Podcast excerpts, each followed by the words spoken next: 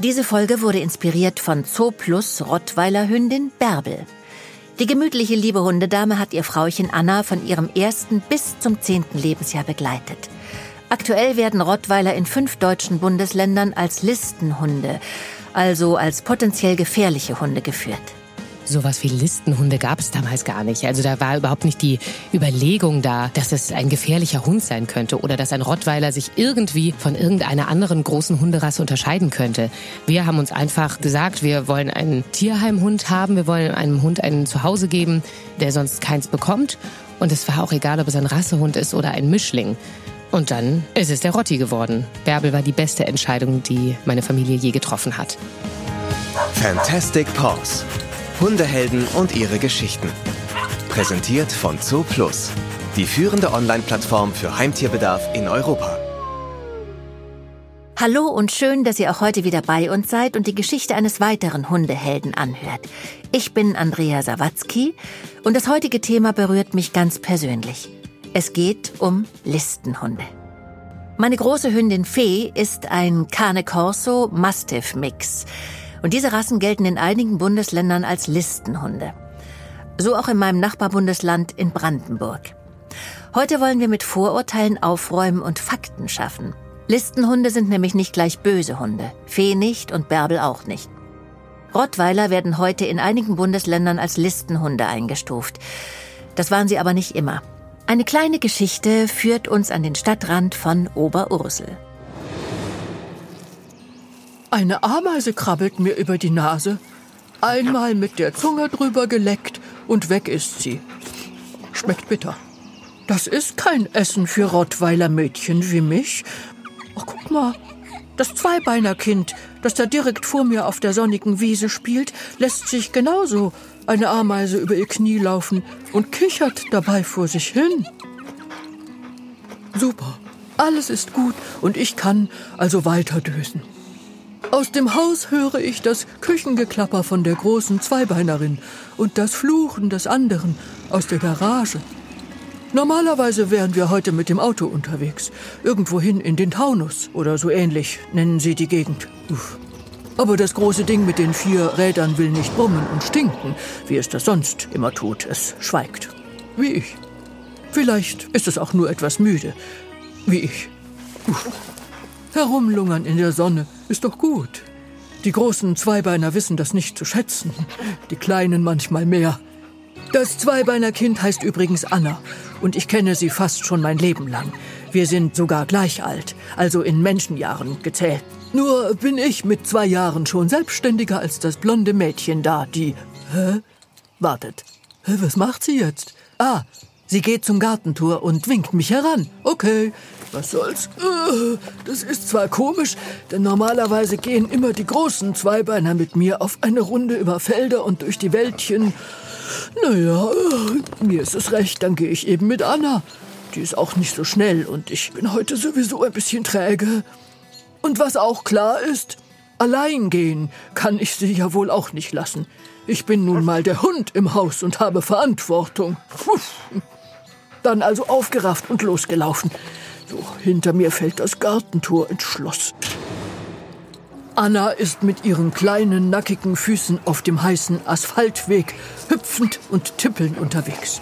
Mit etwas Nachdruck schiebe ich sie von der Straße weg, rauf auf den Feldweg, der eigentlich immer meine Morgenrunde einleitet. Da kenne ich mich aus. Es ist meine Zeitungsstrecke. Alle Hunde der Gegend markieren hier gleich am ersten Strauch. Junge, Junge, einige riechen nicht gut.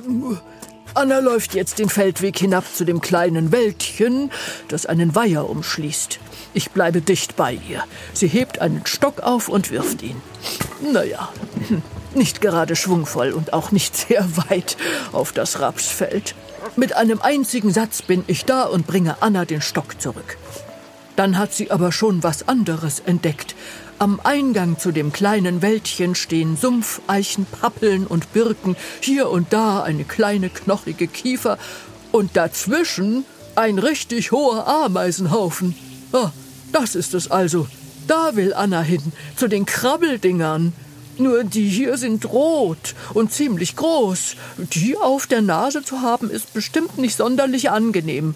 Das kleine Zweibeinerkind will barfuß in den Haufen laufen. Oha, das ist nicht gut. Ich schiebe Anna von dem Haufen weg und mache Faxen, um sie abzulenken. Fordere sie zum Spielen auf, indem ich mich mit meinem Vorderkörper tief nach unten beuge. Ich würde mit dem Schwanz wedeln, wenn ich einen hätte. Als ich ein kleines Welpenmädchen war, wurde mir der irgendwie abgeknipst. Aua, oh, sag ich euch. Heute juckt mich das nicht mehr. Das Wedeln funktioniert trotzdem und das Kind sucht einen neuen Stock und läuft weiter Richtung Weiher. Der Stock fliegt einige Hundelängen weit, platschend in das trübe Wasser. Ich springe möglichst spektakulär in den Weiher und schwimme zu dem Stock. Ich glaube, Anna kann nicht schwimmen. Das Kind ist aber schlau und geht nur bis zu den Knöcheln ins Wasser. Ich würde sie auch nicht tiefer hineinlassen. Und wieder fliegt der Stock. Das Kind lacht sich schlapp. Jedes Mal, wenn ich klatschend im Wasser lande und prustend mit dem Stock im Maul zurückschwimme. Da ist ein Mensch, der um den Weiher herumkommt. Sofort stelle ich mich der Frau in den Weg und vor das Kind. Aber dann erkenne ich die Nachbarin, die ihr Fahrrad schiebt, das komisch krumm aussieht und quietscht. Die Frau begrüßt mich, krault mich am Ohr. Wir kennen uns gut. Sie war auch schon mit mir spazieren. Dann spricht sie mit der kleinen Anna. Die lacht darauf und lässt sich von der Frau auf den Fahrradsattel heben. Dann schiebt sie wieder los und ich laufe einfach mit. Ich glaube, es geht nach Hause. Wenig später sind wir wieder am Haus. Die große Zweibeinerin kommt aus der Küche gelaufen und schaut verdutzt, als Anna und ich mit der Nachbarin am Vordereingang stehen. Ich nass und ein wenig schlammig. Anna noch schlammiger. Anna wird gedrückt und geküsst, die Nachbarin umarmt. Ich gehe derweil wieder auf die Wiese im Garten, packe mich zum Trocknen in die Sonne und lasse mir die Ameisen über die Nase laufen. Egal ob Rottweiler, Mastiff oder andere Rassen, die auf die Liste der gefährlichen Hunde kommen. Wir wollen heute einmal aufdröseln, was es genau bedeutet, einen Listenhund zu halten. Wer entscheidet eigentlich, welcher Hund ein Listenhund wird und welcher nicht? Wir sprechen dafür mit Tierrechtsanwalt Andreas Ackenheil. Aber erst lernen wir ein bisschen was über den Rottweiler. Der Zoo Plus Rassencheck. Der Rottweiler, auch Rotti genannt, gehört zu den großen Hunden. Er kann bis zu 68 cm hoch und rund 50 Kilo schwer werden. Gesunde Tiere werden bis zu 10 Jahre alt.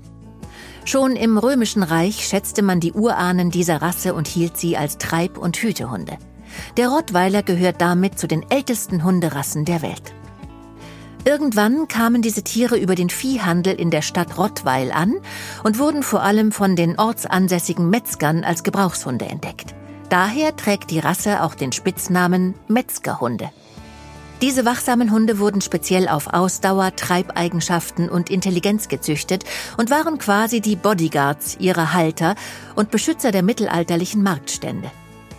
Obwohl der Rottweiler im Kynologischen Dachverband als anhänglicher, kinderlieber und gehorsamer Hund mit friedlicher Grundstimmung beschrieben wird, wird er in einigen Bundesländern mittlerweile als Listenhund geführt. Das Verhalten der Hunde hängt wie bei den allermeisten Rassen vom Verhalten der Halter ab. In verantwortungsvoller Haltung und konsequenter Erziehung ist der Rottweiler nicht gefährlicher als jeder andere große Hund. Ein gut sozialisierter Rottweiler ist ein treuer, loyaler und aufgeschlossener Familienhund. Der Rotti gilt als gelassen und nervenstark. Bei expliziter Abrichtung, Misshandlung oder falscher Haltung können diese Hunde aggressives Verhalten zeigen und zu einer beißenden Kampfmaschine ausgebildet werden. Harte Schale, weicher Kern. Wer es sich zutraut, einen großen, starken, selbstbewussten Hund zu führen, auszulasten und konsequent zu erziehen, wird in einem Rottweiler den Freund fürs Leben finden. Gefährlicher Hund mit friedlichem Gemüt. Wie es dazu kommt, dass Rassen wie der Rottweiler als gefährlich eingestuft werden, hören wir jetzt von Tieranwalt Andreas Ackenheil. Hallo Andreas. Danke, dass du heute zum Gespräch vorbeigekommen bist. Sehr, sehr gerne. Stell dich uns doch bitte kurz vor. Was sind deine Aufgaben in Sachen Hunderecht? Mein Tätigkeitsfeld beinhaltet alles, was mit Tieren zusammenhängt im rechtlichen Bereich. Also das ist ein Kaufvertrag, der geprüft werden muss. Das sind Erkrankungen beim Hund, die gecheckt werden müssen, ob das da jetzt irgendwelche Ansprüche gibt für den Käufer gegen den Verkäufer zum Beispiel. Oder auch umgekehrt, wenn man mit dem Hund zum Tierarzt geht, kann einiges passieren. Da kümmern wir uns drum. Und natürlich auch von der strafrechtlichen Seite aus, wenn es zu einer Hundebeißerei kommt, dann müssen dort Ansprüche geregelt werden, teilweise auch Unterlassungsansprüche, weil man sich dann gegenseitig beleidigt und so weiter. Und natürlich auch mit der Verwaltungsbehörde, wenn es einfach dann darum geht, dass der Hund gebissen hat und wird für gefährlich eingestuft oder wenn es eben um einen Listenhund geht, um festzustellen, ist es ein Listenhund, ist es keiner. Das sind so die Thematiken, mit denen wir uns tagtäglich auseinandersetzen. Was heißt denn das überhaupt, Listenhund? Es gab vor vielen Jahren in Hamburg eine Situation, wo ein kleines Kind von einem Hund gebissen wurde. Und das war dann der Anlass, weshalb viele Bundesländer begonnen haben, Listen aufzustellen von Hunden, denen sie eine gewisse Aggressivität nachsagen, alleine anhand der Rasse. Und so ist letztendlich die Rasseliste entstanden. Einige Bundesländer sind mittlerweile davon abgewichen und haben gesagt, wir halten dieses System nicht mehr für zeitgemäß, aber sehr viele haben eben diese Listen noch und dort sind unterschiedliche Anzahlen von Hunden aufgelistet, denen man eben von der Rasse her eine übergeordnete Gefährlichkeit nachsagt. Und damit verbunden, wenn man diesen Hund halten möchte, muss man bestimmte Auflagen erfüllen. Es gibt ja aber nicht eine Liste. Jedes Bundesland entscheidet anders. Wie kommt das? Das liegt daran, dass die Aufgabenverteilung einfach so gestaltet ist. Es gibt Aufgaben, die bundesweit übernommen werden. Dafür ist dann der Bund zuständig. Und es gibt einfach bestimmte Aufgaben, wofür die Länder zuständig sind. Und diese Angelegenheit ist eine Ländersache, sodass quasi jedes Bundesland selbst entscheiden kann, ob es eine Liste aufstellt. Und wenn ja, wie umfangreich die ist. Es gibt manche Bundesländer, wo mehr Hunde drauf sind als die obligatorischen vier Hunderassen. Aber das entscheidet dann das Bundesland selbst. Welche sind denn obligatorische Rassen? Sehr häufig ist eben der American Stafford Terrier mit dabei, der Bull Terrier, der Pitbull Terrier. Das sind so die drei hauptsächlichen, sage ich mal. Und dann gibt es eben auch noch andere Bundesländer, wo dann der Rottweiler beispielsweise mit dabei ist, wo teilweise auch der Cane Corso mit dabei ist. Da gibt es auch entsprechende Auflistungen, wo man das genau sehen kann, welches Bundesland jetzt welche Hunderasse als besonders gefährlich ansieht. In meiner Hündin Fee steckt auch ein Cane Corso mit drin. Das hat für mich in Berlin keine Konsequenzen. Im Nachbarland Brandenburg allerdings sieht's da schon wieder anders aus. Einen Link zur gesamten Liste findet ihr in unseren Show Notes. Andreas, gibt es denn neben Listenhunden auch verbotene Hunderassen? Also verbotene Hunderassen ist ein bisschen schwierig. Wir haben grundsätzlich in Deutschland keine wirklich verbotenen Hunderassen. Wir haben auf der einen Seite die Listenhunde, wir haben auf der anderen Seite Hunde, die für gefährlich eingestuft sind. Aber es ist so ein bisschen im Streit, beispielsweise bei so Hybridhunden die dann so ein bisschen Wolfanteil mit drin haben, wie die zu handhaben sind. Aber grundsätzlich ist keine Hunderasse in Deutschland verboten. Es ist nur so, dass ich, wenn ich aus dem Ausland einen Hund nach Deutschland bringen möchte, verbringen möchte, das Einfuhr- und Verbringungsgesetz gilt. Und dort heißt es, dass eben bestimmte Hunderassen nicht nach Deutschland verbracht werden dürfen. Da könnte man rein interpretieren, dass sie verboten sind, was aber faktisch nicht stimmt, denn ich darf diese Hunde nach Deutschland einführen, wenn ich sie hier legal halten darf. Und da sind wir wieder bei dieser Thematik Haltererlaubnis, die ich dann eben beantragen muss. Und da gibt es eben verschiedene Voraussetzungen, unter denen ich die bekomme, beispielsweise auch der Wesenstest. Und da habe ich halt das Problem, ich hatte einen Mandanten, der in Mexiko gearbeitet hat und hatte dort eine American Staffordshire Terrier Hündin, mit der er sich angefreundet hat und die wollte er unbedingt nach Deutschland mitbringen, als das Projekt in Mexiko vorbei war. Er durfte sie aber quasi nicht legal nach Deutschland einführen, obwohl der Zoll am Flughafen vorher informiert schon gesagt hat, wir haben damit kein Problem. Aber er hatte die Haltererlaubnis nicht bekommen. Und dann mussten wir gerichtlich durchsetzen, dass er letztendlich im Ausnahmefall mit dieser Hündin nach Deutschland durfte. Und was für Regeln gelten innerhalb Deutschlands, wenn ich mit einem Hund, der in meinem Bundesland nicht auf der Liste steht, in ein Bundesland ziehen möchte, in dem er gelistet ist? Dort muss der Hund dann angemeldet werden, ganz normal beim Ordnungsamt. Und dort wird festgestellt, dass er unter die Liste fällt. Und dann muss ich diese entsprechenden Auflagen erfüllen. Das heißt, ich brauche eine Haltererlaubnis. Die bekomme ich unter bestimmten Voraussetzungen. Und wenn ich die erfülle, dann darf ich den Hund dort ganz normal halten.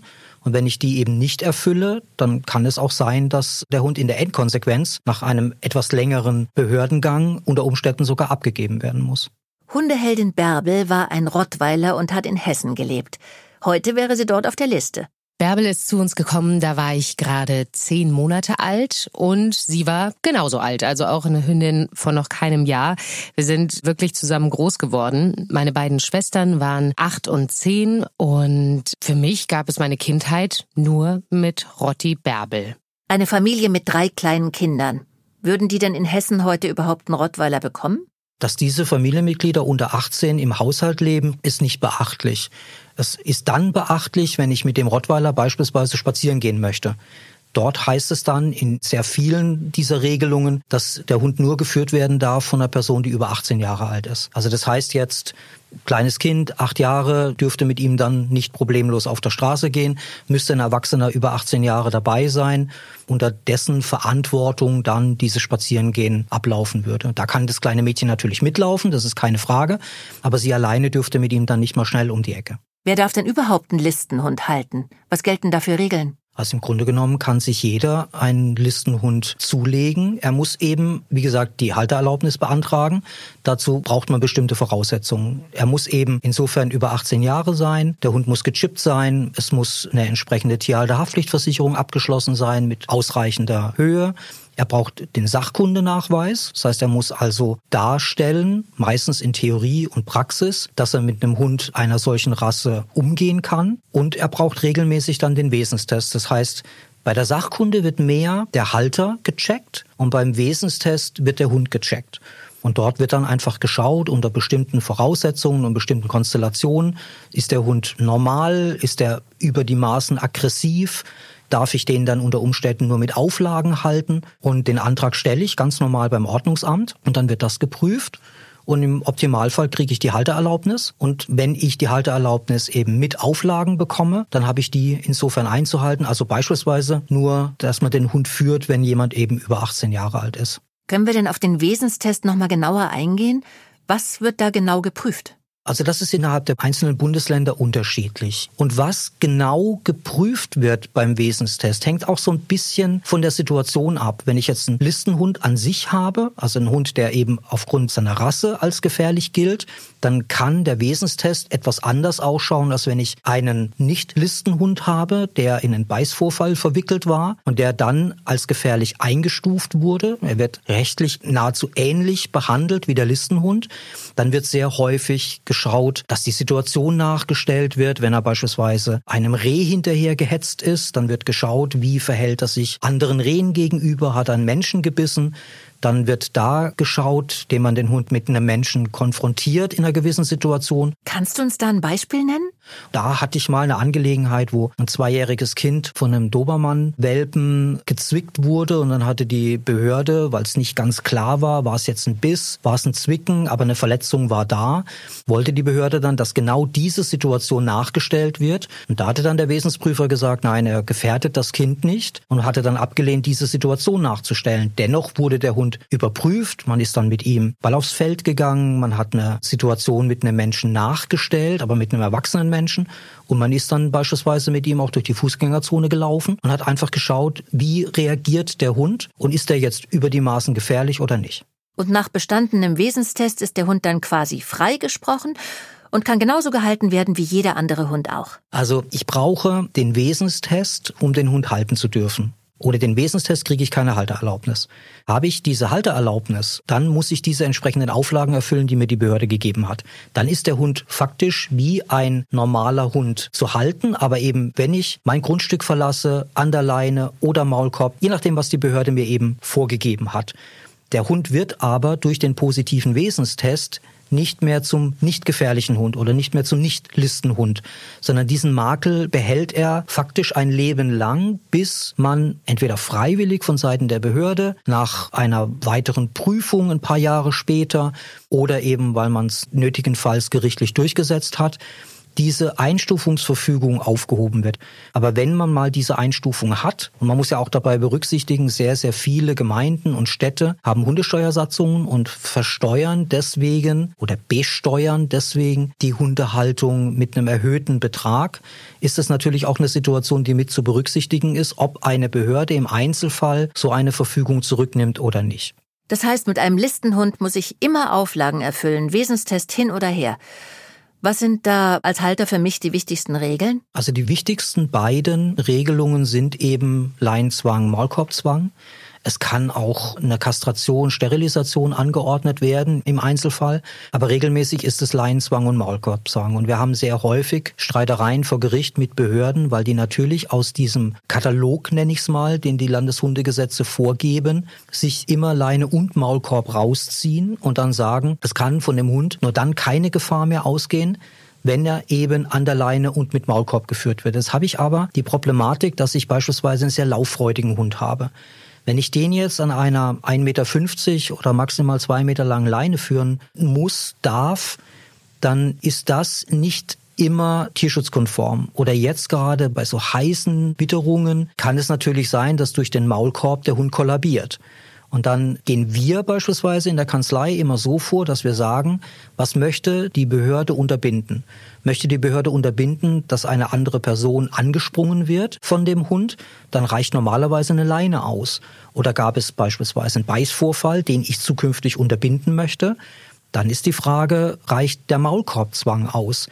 Also man muss von Seiten der Behörde immer verhältnismäßig handeln, das heißt den Einzelfall beurteilen und innerhalb dieser Entscheidung des Einzelfalles muss natürlich die Maßnahme getroffen werden, die am geringsten belastend ist, aber trotzdem wir Juristen sagen, den Erfolg herbeiführt, also sicherstellt, dass von dem Hund zukünftig keine weitere Gefahr ausgeht.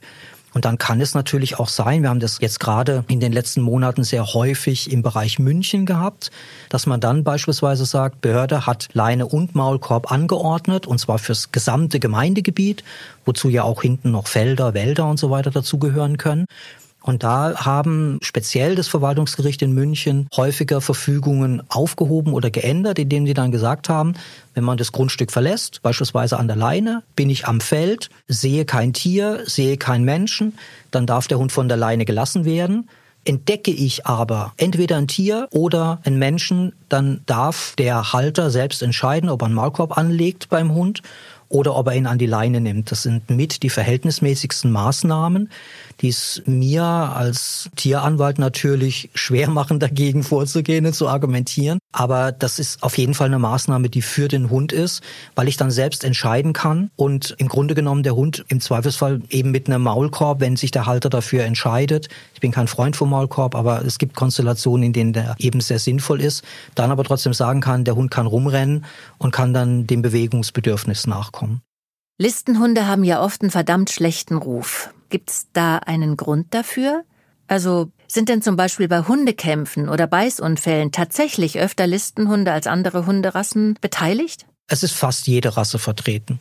Es gibt in einzelnen Bundesländern Beistatistiken, die nicht unbedingt immer die Listenhunde an vorderster Linie führen. Sehr, sehr häufig sind dort beispielsweise Schäferhunde vertreten. Und es liegt einfach daran, dass es von der Rasse einfach mehr Hunde gibt, die gehalten werden habe ich einfach in meinem Pool innerhalb der Kommune mehr von diesen Hunden, ist die Wahrscheinlichkeit einfach auch größer, dass die in solche Beißsituationen verwickelt sein können. Also man kann nicht sagen, dass die Listenhunde jetzt diejenigen sind, die in der Beißstatistik ständig vorne sind. Da sind auch andere Hunde dabei. Ich habe auch mal eine Angelegenheit gehabt, wo ein Dackel gebissen hat den Nachbarn, weil er ihn die ganze Zeit mit Steinen beworfen hatte und er war immer an der Leine. Und an einem Tag hat halt nicht Herrchen den Hund geführt, sondern Frauchen hatte die Leine nicht dabei gehabt. Und dann hat der Hund gedacht, so, heute ist mein Tag, heute erwische ich den Nachbarn.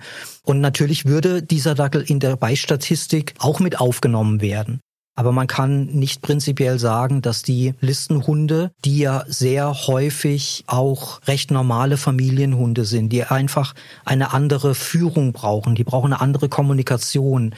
Ich kann, wenn ich jetzt meinen Kavalier spazieren führe, nicht vergleichen, wenn ich einen American Stafford Terrier spazieren führe. Ich muss den anders führen, ich muss da präsenter sein, ich muss auf mehr Sachen aufpassen. Und das ist halt bei einem Listenhund einfach so, dass da eben der Halter aufmerksamer sein muss, was nicht immer halt der Fall ist. Und deswegen rutscht man da auch so ein bisschen mit dann eben auch auf die Liste.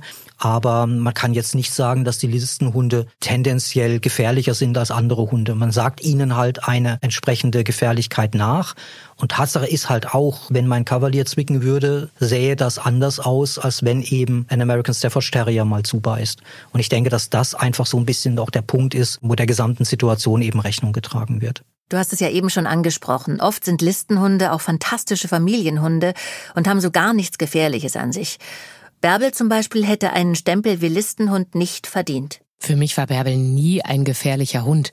Sie ist ein großer Hund gewesen, aber dadurch, dass ich ja mit ihr aufgewachsen bin, kannte ich ja nur große Hunde. Als Baby habe ich sie ja schon gehabt und dann war das für mich total normal, dass ein Hund eine solche Größe hat, dass ein Hund so aussieht. Ich weiß auch noch in der Grundschule, da sollte man seine liebsten Tiere vorstellen. Natürlich habe ich den Rottweiler vorgestellt, weil das einfach für mich der beste und tollste Hund überhaupt war. Und da war gar nichts gefährlich dran. Die war wirklich super lieb. Die hätte nie irgendjemandem was zuleide getan. Also der Name Bärbel, der passte schon ganz gut. Und wenn wir anderen Hunden begegnet sind, hat die eher eins auf den Deckel bekommen. Ich weiß auch, es gab auch noch eine andere Rottweiler Hündin bei uns in der Nähe und die ist tatsächlich mal auf Bärbel losgegangen. Aber auch das habe ich nie mit der Rasse in Verbindung gebracht, sondern einfach mit dem Hund, wo ich dachte, okay, dieser andere Hund ist halt einfach doof und mein Hund ist super lieb. Bei Bärbel, da war überhaupt gar nichts Böses dran. Die war der perfekte Familienhund. Andreas, wie stehst denn du dem Thema Listenhunde gegenüber? Wie sollte deiner Meinung nach aus rechtlicher Sicht mit potenziell gefährlichen Hunden oder Hunden im Allgemeinen umgegangen werden? Also die Landeshundelisten hatten sicherlich eine lange Zeit ihre Berechtigung gehabt. Nur mittlerweile ist es einfach so, dass die Forschung und Lehre viel weiter ist, als dies früher war. Und es gibt ja beispielsweise Niedersachsen oder Thüringen, die sich bewusst gegen die Liste entschieden haben. Und ich denke, dass das der richtige Weg ist, denn man braucht einen Ausgleich, ein Äquivalent, wenn ich die Liste abschaffe. Und das hat beispielsweise Niedersachsen eben gemacht mit dem Hundeführerschein. Selbstverständlich, dort gibt es auch wieder Ausnahmen und man kann dann darüber diskutieren, ob diese Ausnahmen sinnvoll sind oder nicht. Aber der Grundgedanke dabei ist, dass ich nicht den Hund an sich bewerte anhand der Rasse, ohne sein Verhalten, sondern dass ich über den Hundeführerschein die Kombination zwischen Halter, Halterin und Hund checke. Also ich schaue dann einfach, können die beiden miteinander kommunizieren? Das, was ich vorhin gesagt habe. Bestimmte Hunde, bestimmte Rassen brauchen einfach eine andere Ansprache. Und das kann durch so einen Hundeführerschein gecheckt werden. Da bin ich ganz deiner Meinung. In Niedersachsen und Thüringen muss also jeder, der sich einen Hund zulegt, egal welche Rasse, einen Führerschein machen. Das finde ich gut. Es ist Zeit, dass damit aufgehört wird, bestimmte Rassen zu verurteilen. Es ist natürlich klar, dass die für gefährlich eingestuften Hunde, dass man das denen nicht unbedingt ansieht. Den Listenhunden von der Rasse her natürlich schon. Es sind sehr häufig beeindruckende Hunde von der körperlichen Statur her, keine Frage. Aber in meiner Praxis ist es eben häufig so, dass die Hunde eben in eine Konstellation gekommen sind, die jetzt nicht unbedingt von ihnen auch geschaffen wurde. Und man sollte bei einem Listenhund einfach immer wieder berücksichtigen, dass das teilweise sehr tolle Familienhunde sind, die einfach diese besondere Haltung brauchen, die man aber erfüllen kann. Und deswegen jetzt gerade speziell den American Staffordshire Terrier so in ein negatives Licht zu stellen, finde ich nicht immer gerechtfertigt. Selbstverständlich ist es klar, wenn ich in eine Beißsituation geraten bin, wo so ein Hund mit betroffen war, dann heißt es natürlich, was erzählt er da jetzt? Klar muss man dagegen vorgehen, ja, aber unser deutsches Recht sieht eben gerade im verwaltungsrechtlichen Bereich die Einzelfallentscheidung vor.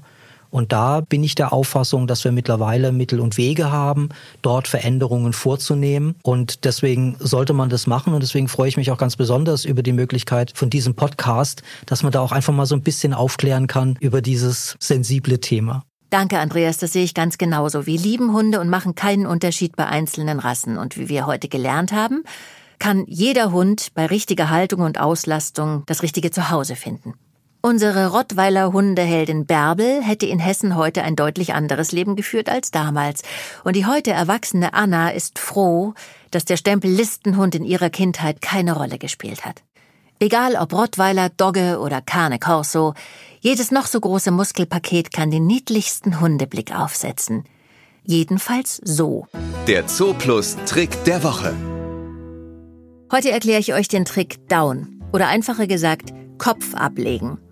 Das sieht nicht nur für euch niedlich aus. Auch wenn ihr draußen Menschen begegnet, die Angst vor Hunden haben, kann es helfen, die Angst etwas zu nehmen. Denn ein Hund, der einen mit abgelegtem Kopf von unten lieb anguckt, sieht gleich hundertmal harmloser aus. Such dir zum Üben einen ruhigen Raum mit wenig Ablenkung. Halte Leckerli als Belohnung bereit und bring deinen Hund ins Kommando Platz. Dann führst du eine Hand mit Leckerli, verdeckt, vor der Hundenase auf den Boden. Achte hier darauf, dass das eine andere Bewegung ist als dein Platzsignal.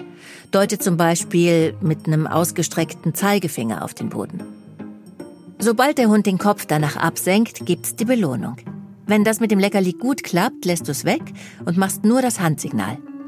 Geht der Hund wieder mit und legt seinen Kopf ab, gibst du ihm eine Belohnung. Wichtig ist dabei, gib ihm das Leckerli unten, wo er auch den Kopf ablegt und nicht, wenn er den Kopf hebt und dich erwartungsvoll ansieht. Wenn das klappt, kannst du ein Signalwort dazu nehmen, zum Beispiel down oder runter. Der Trick läuft im Ganzen dann so ab. Signalwort, Handzeichen, zum Beispiel mit dem ausgestreckten Finger nach unten zeigen, und bei ausgeführten Trick folgt eine Belohnung. Mit der Zeit kannst du das Signal dann auch aus dem Stehen geben und dein Hund versteht, was du von ihm möchtest. Du kannst die Dauer auch immer weiter verlängern, indem du die Belohnung rauszögerst und erst gibst, nachdem du euer Auflösungswort wie zum Beispiel okay gegeben hast.